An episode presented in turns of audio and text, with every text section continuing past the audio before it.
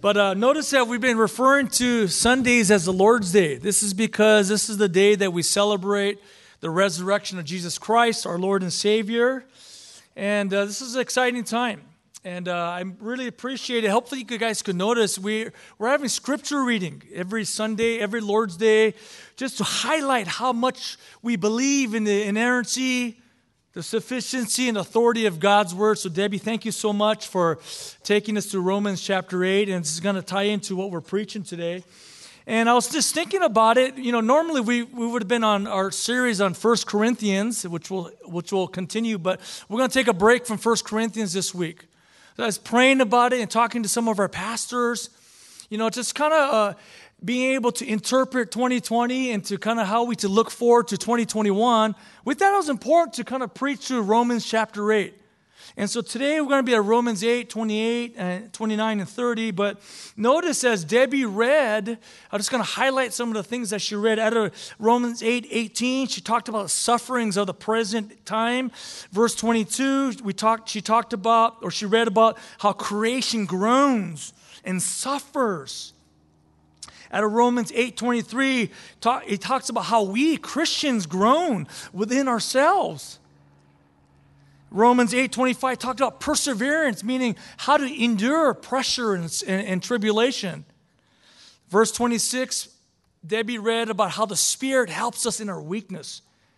The theme of Romans 8 is about how to handle suffering, how to handle hardships, how to handle our weaknesses. And so today, as we prayed about it, I felt led to preach out of Romans 8 28. And Romans 8 28, 28 is to help us, to kind of help uh, interpret the year 2020. It was an extremely difficult year. And 2021, we're hopeful, but you know what? We don't have any idea how 2021 is going to go. We're all hopeful. I'm hopeful that things will get more positive, but we don't know this. So we need to have a very clear idea on how God is working so that we could understand the times. So therefore, we're opening up the, our preaching series or our, our Lord's Day in 2021 with a well-known scripture. This is one of the most beloved scriptures, pieces of scripture in all the Bible. This scripture that we're going to uh, preach on today and read has given comfort to countless number of Christians over the last couple thousand years. This part of scripture has been able to comfort those who have been facing trials. The church for 2,000 years, the, the church has gone to Romans 8, 28, 29, and 30. Romans 8, 28, 29, and 30 gives us the ability to, to keep getting up when we get knocked down. This is the verse. This is the truth. Brothers and sisters, whether you're here in person or online, is going to keep you going and get you fired up for our Lord and Savior Jesus Christ. So I'm going to be reading out of Romans 8 28. And let me just read for us here.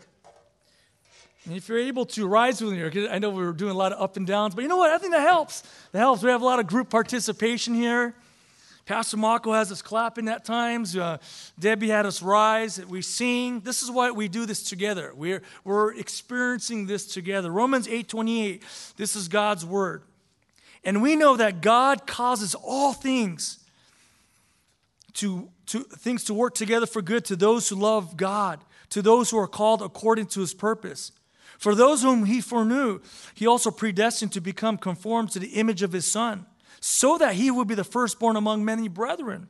Verse 30. And these whom he predestined, he also called. And these whom he called, he also justified. And these whom he justified, he also glorified. Let's pray. Father, we thank you for your word, your precious, precious word. I pray your spirit will allow your word to be preached with power and conviction. Let this be about you, Lord. And I pray, Lord, that we will know you more through this time. Thank you, Lord. In Jesus' name, amen. Please have a seat. Please have a seat. Romans 8 28. In a book by one of my uh, preaching professors, Dr. Steven Lawson, he wrote a book called Show Me Your Glory. And I took an excerpt out of there and I wanted to open up the sermon with this, with what he wrote. Chapter one opens up with this uh, uh, this account of how Ligonier Ministry started. This is a uh, worldwide ministry started by Dr. R.C. Sproul. Dr. Uh, Lawson writes In the early years of Ligonier Ministries, when its outreach began to blossom and expand, a consultant was brought in to meet with its founder, Dr. R.C. Sproul. The goal was to develop a vision and a strategy for this rapidly growing ministry. In the initial phase, a consultant asked Dr. Sproul two diagnostic questions. The first was this What is the greatest need of the people in the world? Right? What is the greatest need of the people in the world? Without hesitation, Dr. Sproul answered People in the world need to know who God is. People in the world need to know who God is. All right? Probing deeper to better understand the focus of the ministry, the consultant then asked, What is the greatest need of the people in the church? In the church. Dr. Sproul again answered without hesitation People in the church need to know who God is. Amen? This is what we're here for. This is why we preach Christ every Sunday. This is why we preach the Bible every Sunday. Because the more we know Christ, the more we know God. The more we know God, the more confidence we have as we approach years such as 2020 or even approach the unknown of 2021. So, Dr. Sproul is exactly right. We need to know God more. And this is what we're about. And as Pastor Mako has talked about, as even Pastor Kenny last week talked about, how discipleship is a central theme of our church. This is what God has charged us to do. Matthew 28. Pastor Mako read that for us last week. And God, the all powerful, the all loving, the all wise, is the one who's discipling us right now. Remember, brothers and sisters, we're called to make disciples.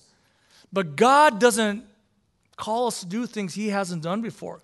He is currently discipling you and me right now under the conditions. And this, is, this sermon will give us a lot of clarity from God's perspective on how He's discipling us.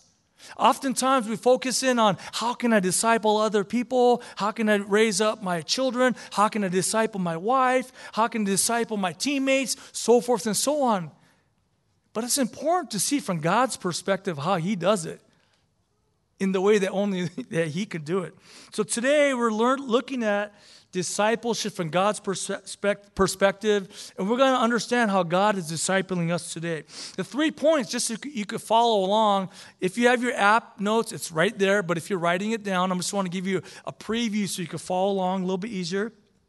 We're going to talk about how God disciples us through providence.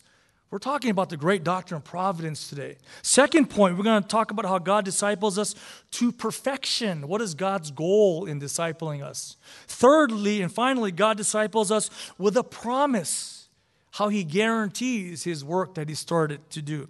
So let's get to our first point. How does God disciple his church? How's God discipling Evergreen SGV?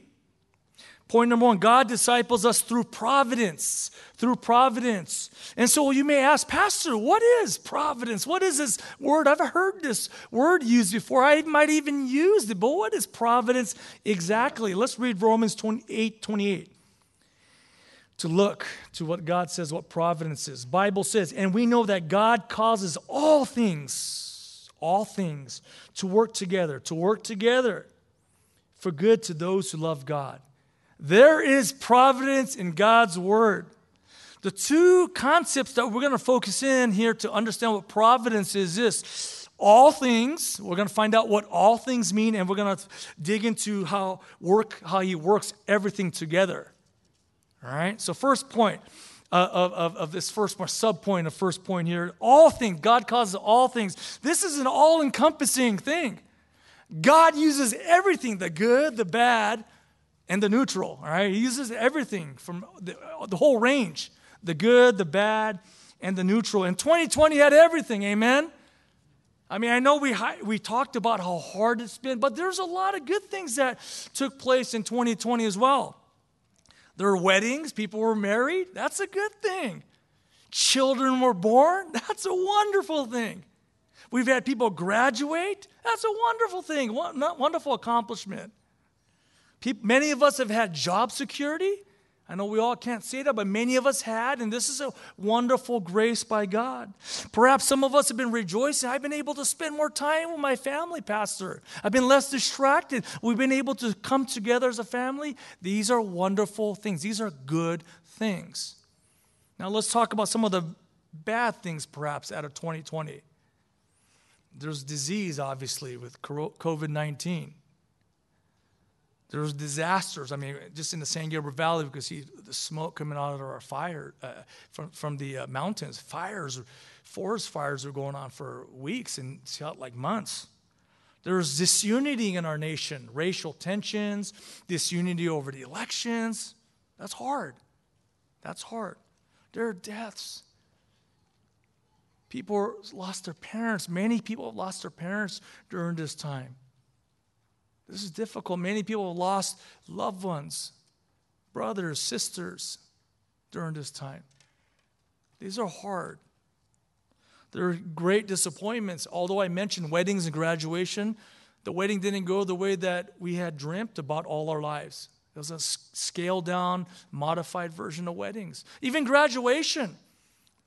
I've heard of wonderful things where colleges or universities were able to do drive through uh, graduations and so forth and so on, even online graduation, but that's not exactly what you envision, right? these are hard things. Businesses had to shut down, dreams were ended. I mean, these are very hard things. And there are also neutral things that took place, just day to day living, every day. Although coronavirus was going on, life did not stop. We had to do schooling and so forth. We had to go to work. We still had to get up out of bed. These things kept going. We'd have to eat. We'd have to go shopping and grocery shopping, cooking, just the everyday things of our lives. These are neutral things that were taking place by God's grace. Now, even the elections, I mean, just want to just touch on that lightly here. I mean, some people in our church family may think, wow, that was a bad thing that took place. Some, some people may think that's a good thing, right? Even that is kind of depends on your perspective. You know, was there voter fraud? All that stuff. We're all talking about these things uh, in the media, right? These things have probably been consuming a lot of our time and our thoughts over these weeks and wondering what's going to happen in the next couple weeks. I don't know what's going to happen, but God does right? And so God uses everything the bad, the good, the bad, and everything in between, the neutral. And what he does, the next thing that he talks about, he to, to work together, to work to God combines all this to make it happen. The word is synergeo in the original language. And this is where we derive the word synergism or synergy. And I thought this was a helpful uh, definition I found out of the Cambridge Dictionary. Synergy. What is synergy? Synergy is the combined power, combined power of a group of things when they are working together. That is greater than the total power achieved by each working separately. Synergy. This is what God is doing with the good, the bad, and the and neutral to mix it all to something greater than when it's all working separately. And God is working all things, the Bible says, together. Ephesians 1:11 talks about he God works at all times according to the counsel of his will. Psalms 135, 6, God does everything he pleases. God is the one behind all this. God is in control. Not the computers, not the voters, not politicians, not businessmen not people be working in the shadows. God is the one in control. This is something we need to remember.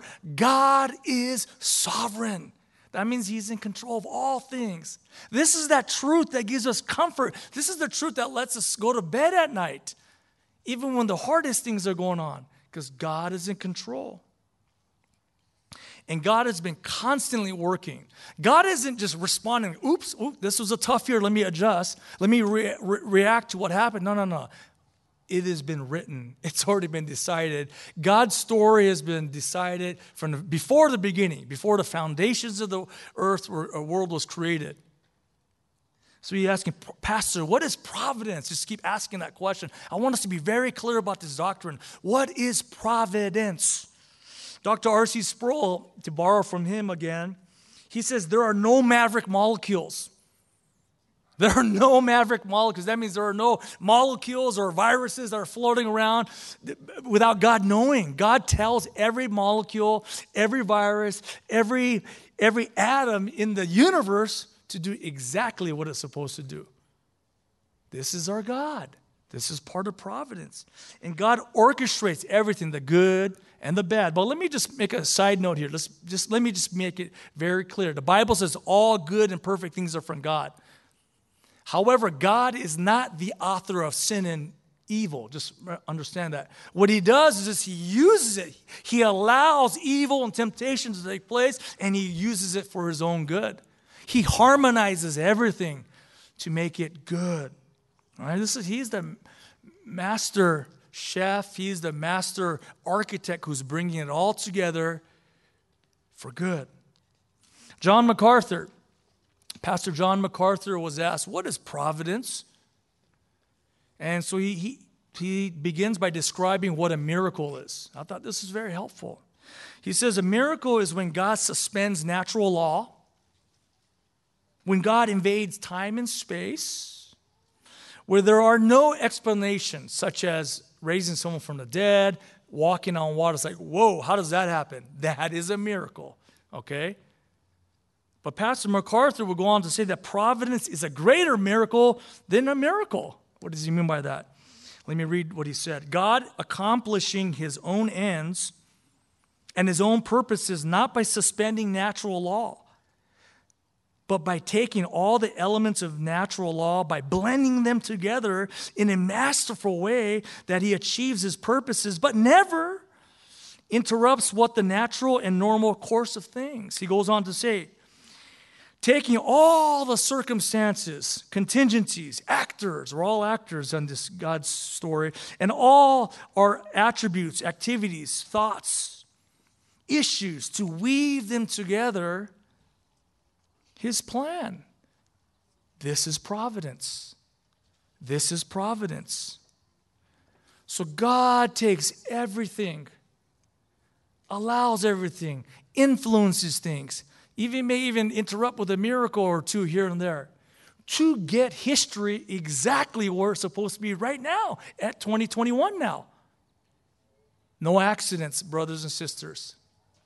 No accidents. Even the bad he takes and blends it all together, harmonizes. I like that word. Synergy to make it even greater than on its own. Now, there's a promise here. He goes, He is, and we, and we know that God causes all things to work together for good. Is this good for everybody? No, the Bible qualifies this to those who love God, it says. To those who love God. Now, this is an important thing that I bring up. In the Greek manuscripts, so the New Testament, what Debbie read and what I read was originally written in Greek. In the New Testament manuscripts, to those who love God is brought to the very beginning. What does that mean? In the Greek, this is called emphatic position. That means this is a highlighted point. Whenever you put things first in the Greek, that means listen up. This is a big point. It's like getting a marker and highlighting that point in your Greek Bibles and saying, hey, look, listen up to those who love God because this providence works for good to those who love God, for Christians. This is not a overall good for every man, woman, and child. This is these providence is good for Christians, very specific for his own children, as sons, as adopted sons, as, as Debbie read. And love for God or love for Christ is the most distinguishing mark of a Christian. Somebody loves Christ, man, they're a Christian. I can see how much you love God, man. You are undoubtedly a Christian. So, how you love God, how you love Christ, distinguishes you as a believer. It's more than some kind of head knowledge, more some kind of a, a, a, passing understanding of who God is. This Christ dominates who you are. I mean, you think about him all the time, he excites you, his word captures you. This is our God you love God. And not only that, God loves us. More importantly, He loved us from the beginning. We're going to cover that in a second. Now, if you're sitting here, maybe you're kind of a low point in your love relationship with Christ, and, your, and, and, and just understand this is a blanket statement. What God is calling for us is a genuine love for Christ. We're all on different parts of our journey as we love the Lord. Amen? I mean, I'm part of that. My, ask my family. I've had some ups and downs this weekend, even. But is it a genuine love for the Lord that you have? We all need to love Christ more, me included. But this is do you have a genuine love for the Lord? If you do, you're part of this promise, you're part of the providential goodness. Now, I want to, I've been spending a lot of time on this first point because there's a lot to flesh out here. We understand what providence is, how God works it all, mixes it all together to get what he needs to get done for our good. Now, notice the Bible here in Romans 28. This is important how we understand this and how we minister this truth to one another. Notice Romans 8 28 says, And we know. Yeah, Rocky, I see that. What's the big deal there? we want to make sure we understand every word, right? And we don't, we don't want to add to words, add to the Bible. We want to know very clearly what the Bible says. Paul wrote what he meant to write. It says, and we know. It doesn't say, and we feel. Why is that important, Pastor? Well, because all things do not feel good. All things do not feel good. It doesn't feel good to lose a parent. It doesn't feel good to see your child get sick. It doesn't feel good to see family members separated through divorce or conflict. That doesn't feel good. It doesn't feel good to watch a spouse or child suffer depression. That doesn't feel good. Doesn't feel to good go, go through any of those things as well. Doesn't feel good to have your dreams dashed by, by having to close down your business that you've been working for the last 25, 30 years. Doesn't feel good. Doesn't feel good when you're passed up for promotion. Doesn't, those, those don't feel good. But also, mark this, it, it, it also doesn't say we see that God causes all things for good and works them together. Right? It doesn't say we see, it doesn't say we understand either what God is doing. Right? It doesn't say we see. We do not understand. I want to read this verse here Isaiah 55. Isaiah 55, 8 and 9 says, For we for my thoughts are not your thoughts. This is God speaking. Nor are your ways my ways, declares the Lord. Yahweh says this. For as the heavens are are higher than the earth, so are my ways higher than your ways, and my thoughts than your thoughts. We're not supposed to understand everything, brothers and sisters. Rather, what does it say? We know. Big difference from we feel to we see. We know. This is what you call faith. This is called confidence in what God says He's doing. We know this because we know our God. This is why it's important to know God. Otherwise, we'll go off our feelings. Otherwise, we'll go off our own understanding.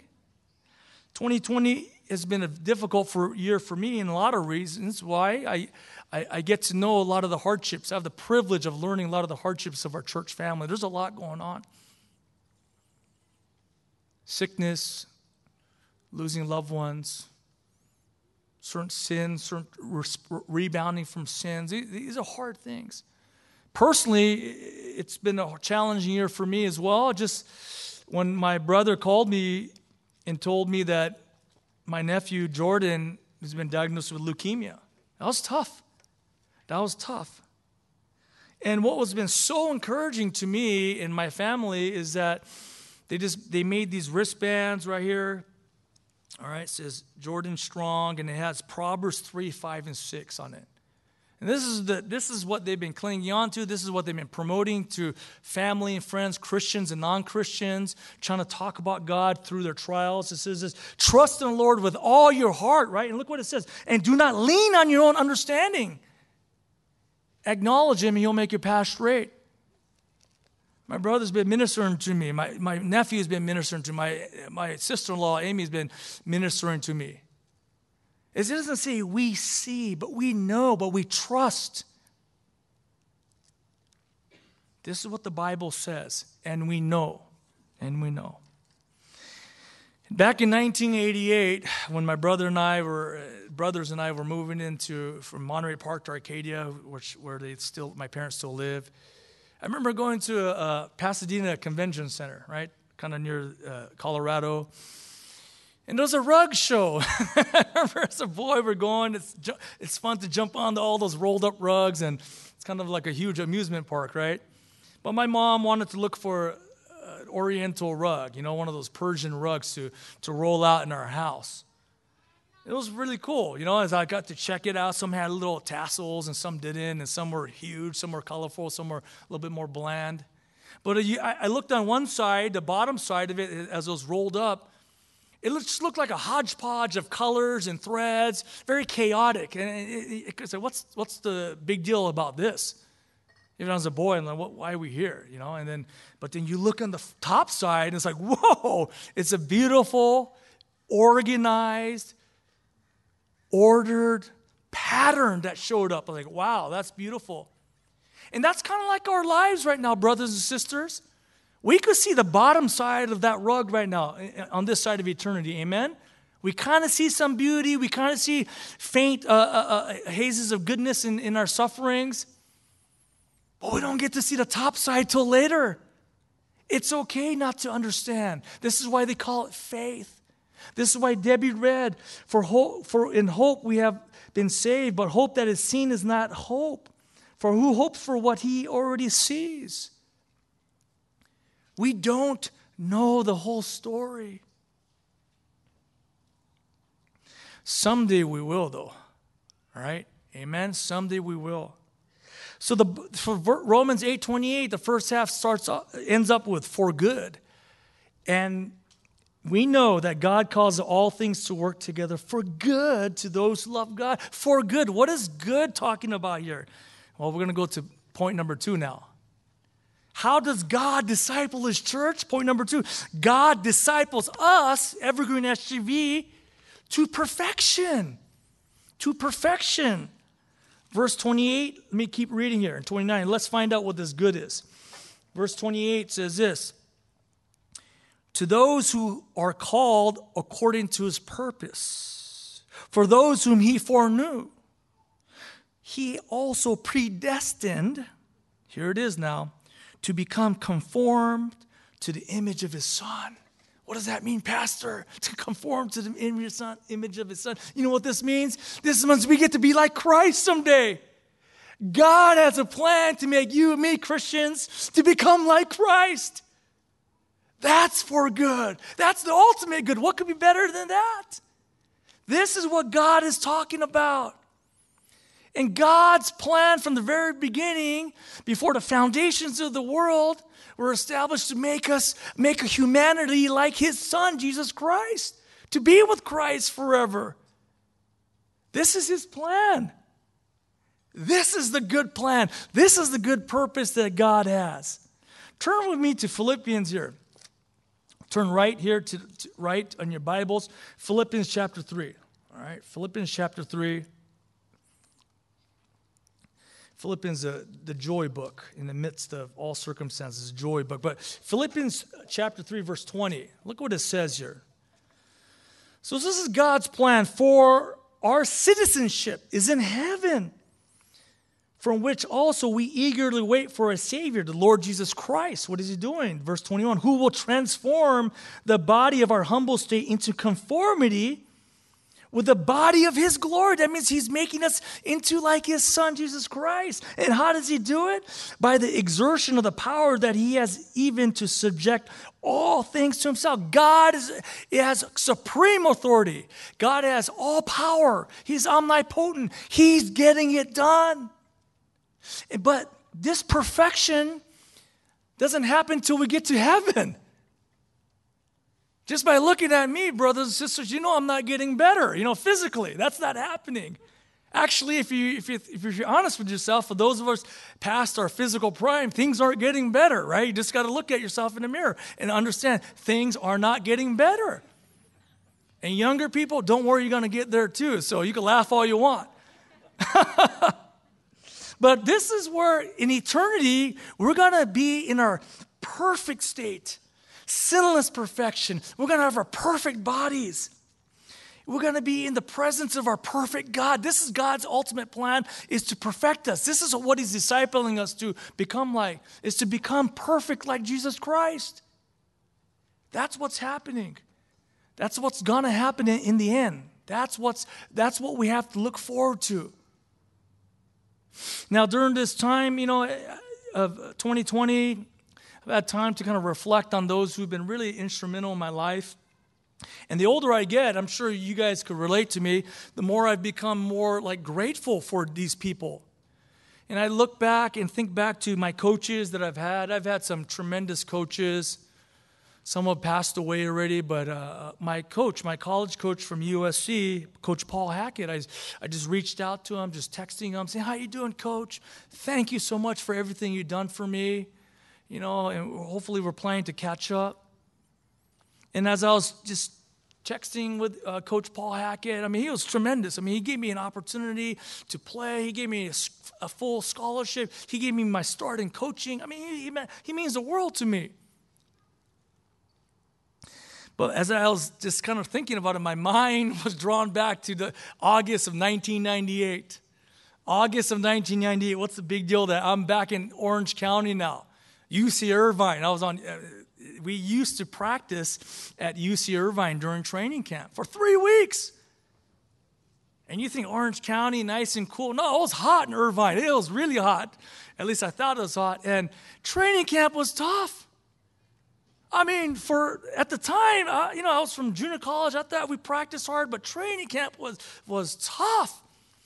We used to practice three times a day. They outlawed all this now. This is back this today it's a lot easier. These, we used to practice three times a day.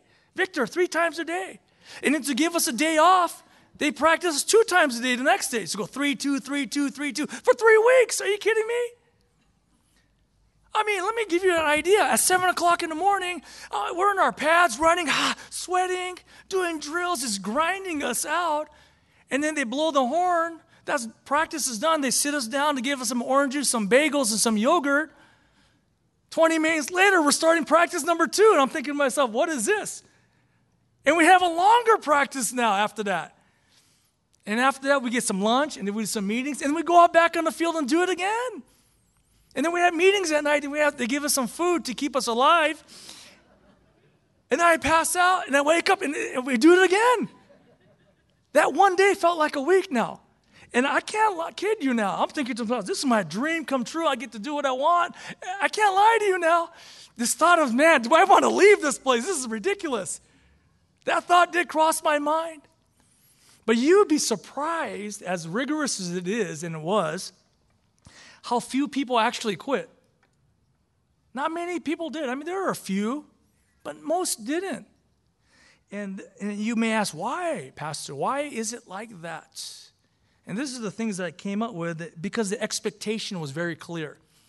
When you go into training camp, you know it's going to be tough. It's supposed to be a grind. You know it. That's your expectation. I'm gearing up physically, mentally, emotionally to get this done. Secondly, you know it's for a limited time, for three weeks. It's not for 30 years, three weeks. I'm going to handle this. There's light at the end of the tunnel. Other people have gone through this before and survived. And thirdly, there's a purpose. This isn't just to torture ourselves, but there's a purpose. We're trying to get something done here because there's another test that's coming uh, uh, from, from another side of the country that we need to be ready for. So you're ready for this. So like, you know what? All right, that's all I need to remember. Why are we doing Expecta- expectations are clear. So I believe during the present time, although we aren't glorified in heaven, God is doing this to us right now. He's training us. He's sanctifying us right now. Let me just read one verse that Debbie read uh, Romans 8 18. We're still in Romans. We haven't left Romans too far. Romans 8 18 says, For I consider, Paul writes, For I consider that the suffering of this present time are not worthy to be compared with the glory that is to be revealed to us. So the expectation is there that it's gonna, there is to be suffering. There is going to be persecution. There may be more persecution for Christians, real persecution in America coming up. Persecution is not only a possibility, it's a certainty for Christians. That's what Jesus says in John 15. If you want to take a strong stand for Christ, it's going to cost us. it's going to cost us. People may ridicule you, you may lose opportunities. Who knows? You may lose some privileges, you might get thrown in jail. Other Christians, may, professing Christians, may criticize you as you, man, you're taking this too seriously, guys. God wants us to be happy. This is you're doing it to yourself, right? I mean, other Christ, professing Christians may start saying these things. But we need to, to understand and have a clarity of uh, expectations. Because when we're unclear about our expectations, discouragement happens. People start tapping out. So when it says for our good, we need to define what good means. Is God meaning good just for our earthly good? We're going to get don't worry, you got fired, you'll get a better job. Don't worry, he or she's sick, but they'll recover. Don't worry, you know, you got financial losses, God's got more money for you. That might happen. But if it doesn't, I guess this is not working. I guess God's not working, or I guess God's not real. We need to be clear what the expectations are. God's good is for our glorification, making us more like Christ, washing us, training us, getting us more spiritually fit for Him. This is the expectations. And notice that of Romans 8 18, it says this For I consider that the suffering of this present time, it's for a limited time, brothers and sisters. This is not forever. This is just for this side of eternity. And look at what it says after that. This sufferings are not worthy to be compared with the glory that is to be revealed to us. There's a purpose in this. God has a greater glory for us. That's got to be clear in our minds as Christians. Because when that's clear, you're encouraged. Like, you know what? This is hard. It doesn't feel good. I don't even see it. But I know God's working because we know the Bible says. Now, let's go to our third and final point here. How does God disciple his church? How is God discipling Evergreen SGV and the churches around the world? Point number three God disciples us with a promise. This part's so exciting. This is not going to take very long to explain this, but this is probably the most encouraging part of this whole sermon. Verse 30, let's read it, brothers and sisters. And these whom he predestined, he also called. And these whom he called, he also justified. And these whom he justified, he also glorified, the Bible says. And if, you, if you back up to verse 29, it says, He foreknown, he foreknown us who were foreknown. That means that God knew us from before eternity past. Now, this is more than just a knowledge. I know who John is. I know who Mako is. I know who I know who Grace is. This is beyond that. This knowledge, this foreknowing, is a divine delight in us. God loved us before the foundations of the earth. He chose to love us. He had you and me in mind as He's creating the universe, speaking it into existence. That is love. That is love. And then it says the this is called the unbreakable chain. Theologians call this whole uh, uh, progression the unbreakable chain because it starts with God's foreknowledge, His God's love for us. Then it says He predestined us. Like I said earlier, God is not reactionary. God has planned this from the very beginning. God is sovereign. There is no plan B, as we talked about on Christmas Sunday. There is no plan B. There's only plan A from the very beginning. God had a plan, totally planned. And he goes on to, He called us. He summoned us. This is what theologians call the effectual call, where the Holy Spirit gives us life, gives us eyes to see, ears to hear, and we people share the gospel with us, and we believe. He called us. Not only did he work on his hand, then he invades us and goes, Mine, you're gonna be mine. I'm adopting you as my daughter. Called. And then the next link in that chain is He justified us. That means we are innocent before God. No longer we're enemies or, or, or guilty. Well, we're innocent before God. And then the fifth and final link in that chain is He glorified us. That means we get to be like His Son forever. Now, this may,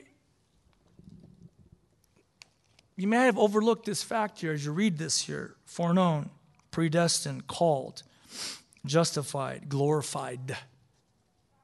Duh, duh, duh, duh, duh. All the EDs. This is past tense. God is speaking to us from his perspective here. God sees us as glorified in heaven. Remember, time and space do not confine our God, He sees the finished product. So, this is a promise, guys. God disciples us with a promise. Whatever God starts, He finishes. Amen? On the cross, He says, It is finished. This is the confidence that we have. And when you start thinking about it in these terms, how can you not be excited for what God is doing?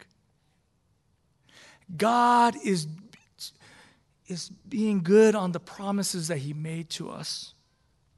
Look at how guaranteed this is. Look at verse 26. Let's back up to 826. In the same way, the Spirit also helps our weakness, for we do not know how to pray as we should, but the Spirit Himself intercedes for us. He's praying for us with groanings too deep for words. Let's go to verse 34. Who is the one who is the one who condemns? Christ Jesus is he who died, yes. Rather, who was raised, who is at the right hand of God, who also intercedes for us. Do you see? The Godhead is securing this and guaranteeing that this is going to happen by praying. It, this promise is bookended by the Holy Spirit praying for us and Christ Jesus praying for us. That was loud, huh? but this is what it is. I can't help it. This excites me. This excites you, knowing this. This is our God. Now, in conclusion here, I just want to conclude and get ready for communion. I got two questions. One question is this Remember the emphatic position to those who love God? As you're sitting here today on the grass or at home watching online, I'm, I'm going to ask a question Do you love God? Because all these promises hinges upon that fact. Do you love God? Do you love Christ? If you do, praise God. Claim these promises that, that God has done and He's going to do for you. But if you don't, these promises do not apply to you. If your dad or mom is a strong believer, but you're not a Christian, this is the day. This is the day where you could cry out to Christ and say, I want to follow you, Jesus, as my Lord and Savior. It's that day. This is the good news of Christ, where we get to come to Him because He loves you so much. He's foreknown, He's loved you from the very beginning. You have an opportunity to say, Yes, I do love you, Lord then these promises are for you in an abundant fashion. Do you love Christ? Second question to the saints here and at home Can you see the providence of God in your life? Think back, you look back in your life like, wow, man, I remember that accident wow, I remember this person just uh, uh, bumping into me uh, without even planned. Wow, I remember this opportunity just opened up. Wow, I remember I got sick and I wasn't going on that trip the, and there was an accident on the freeway. Wow, I, I remember how uh, my great great grandfather did this and he died, but kind of set things up for my family. Wow, I happen to be living in America instead of the old country. Wow, this is how I met your mom. Wow, my parents, this is how my parents met. This is providence. And the more we're in tune to God and His Word, the more we're able to see the invisible hand of God moving in our lives. And when you're able to see this, this gives you greater confidence in what God is doing, even though it may be good or may be bad or may be neutral. This is something that we need to do. 2021, I have no idea what's going to be like. I'm hopeful. I'm a fairly optimistic person all my life. I don't know. I, I like to think it'll be more good, perhaps easier, and we could kind of get back to normal life. But it may not. But it might.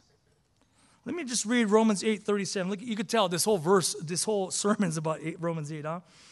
Verse 37 But in all these things, the sufferings, we overwhelmingly conquer through him who loved us. We're more than conquerors, the Bible says. For I'm convinced that neither death nor life nor angels, death and life pretty much covers it all, nor angels, the angelic uh, world, nor principalities, nor things present, nor things to come, nor powers, nor height, nor depth, nor any other created thing will be able to what? Separate us from the love of God which is in Christ Jesus our Lord. That covers it all, brothers and sisters. We could approach this year, 2021, not looking backwards, but looking forward, looking at our Lord and Savior's face, and have great confidence no matter what He has for us to walk in great confidence. Nothing could separate us from the love of Christ. Now, as, we, as we get into communion time, this is a special Sunday for a lot of reasons. One, it's the Lord's Day, and now we get to take communion. I want to use an example of providence to prepare our hearts to take communion in a worthy manner. Amen? Providence is what put Jesus on the cross. Providentially, the greatest act of evil and sin took place when godless men put Jesus on the cross. Providentially, Caiaphas and Annas were in control. Providentially, Pilate, the spineless Pilate, was in control. Providentially, the Roman Empire was in control. Providentially, they shouted to release Barabbas, Barabbas, Barabbas instead of Christ. Providentially, his disciples denied him, all denied him to leave him alone. God used evil and sin. Why? Why? Go back to Romans 8 28 for good to be more specific, for our good. This is the Christ we worship. So let's prepare ourselves to take communion. You have your elements. If you're in person, we have our elements here. If you're at home, fathers, take control. Make this a holy, serious time, okay? And, mothers, if you're at home, Take control. Children, everybody else, take this is a very serious time. If you are a Christian, be prepared to take communion. Also, the Bible says to take communion in a worthy manner. Are you in good standing with the local church here at Evergreen? And if you're a guest here, we welcome you to take communion. If you're a Christian, or if you're in good standing with your local church, we welcome you to take communion. And let's make sure we take communion in a worthy manner. Now, I want to acknowledge this. This has traditionally been Blessing Sunday at Evergreen SGV, where pastors and other prayer people are able to bless uh, uh, family units and people. But as I was praying about it and talking to Pastor Ron and others about this, rather than looking to be blessed, let's dedicate 2021 and let's bless our Lord. Amen? Let's turn the blessing to the Lord and during this time, I want us to be prepared to, as Romans 12 1 says, to offer ourselves as living sacrifices. The Bible says that, that we're called to, uh, to be living sacrifices. And what Pastor Kenny said last week really struck home to me because I did it with my own family and we went through this individually but also together. But Pastor Kenny exhorted us last week and said, What area of your life do you need to surrender to Him? He preached on Jesus' reign in our lives. Internally, what areas do we need to surrender? Is this an area of pride? Is this an area of money? Is this an area of, of, of control over people? These are some of the things I've repented of. I, this is my pride. Just, I need to release control. Trust God. Sometimes you can want things so much. Sometimes you can want your family and church family to be on fire for Christ that it, it takes you to weird places. I need to repent of that. God is sovereign, not me. And so during this song here, I welcome you to sing unto the Lord, but also to use this time of song to do business with our Lord. What areas of your life, of our lives, do we need to surrender to Christ so that we could be more submitted to Him, so we could offer our lives more purely as a living sacrifice to Him for 2021? So let's prepare our hearts during this time and do business with our Lord. And after the song, we'll, we'll, I'll come back up and lead us in communion.